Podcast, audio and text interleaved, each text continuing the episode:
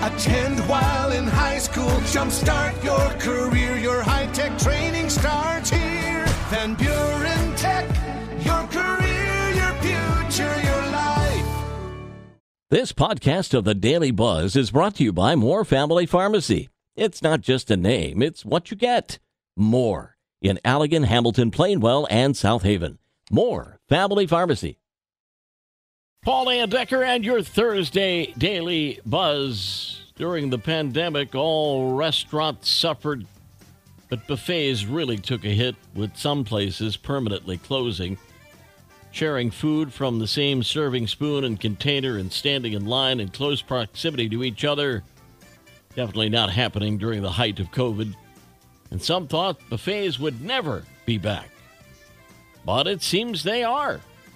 Lance Trenary, president and CEO of Golden Corral, says they do operate differently, but that diners want what they offer. And the numbers support that. In 2022, buffets were a $5.5 billion industry, up 9% from 2021. So, why are all you can eat buffets so popular again? They're affordable, they offer plenty of options, and they can certainly feed a family. Ever been so tired you could sleep standing up? Well, there are now napping pods for that. A Japanese company has developed these pods called giraffe naps, which allow the user to nap upright. And they say 20 minutes is all you need to be completely refreshed. In just 20 minutes, you'll be refreshed and help improve your performance, such as recovering from fatigue, reducing stress, restoring memory and concentration, and improving creativity.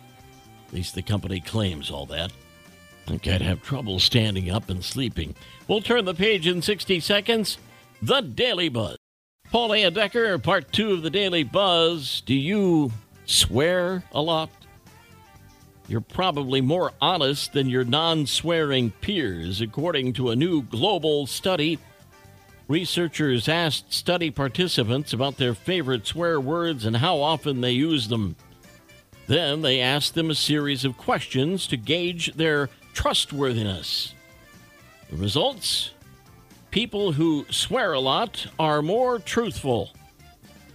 The consistent findings across the study suggest that the positive relation between profanity and honesty is robust, and that the relationship found at the individual level indeed translates to the society level. This news would make my mother roll over in her grave. Pet insurance premiums are on the rise, and it seems like there's nothing anybody can do about it. True Trupanion, the nation's largest pet insurer, long promised that its premiums would go up no more than 20% a year. But it's been telling pet owners in many places that prices are going up by a third or more. The problem is, if your pet has a pre existing condition, no other insurer is going to take you. So your options are to keep paying the premiums or pay your vet out of pocket. Trupanion and other insurers blame rising vet bills. About 5.4 million pet insurance policies are in force in the U.S. Wow, I had no idea. And if you've been back to school shopping, you know inflation has affected costs. So parents are spending less per child. 10% less than in 2022.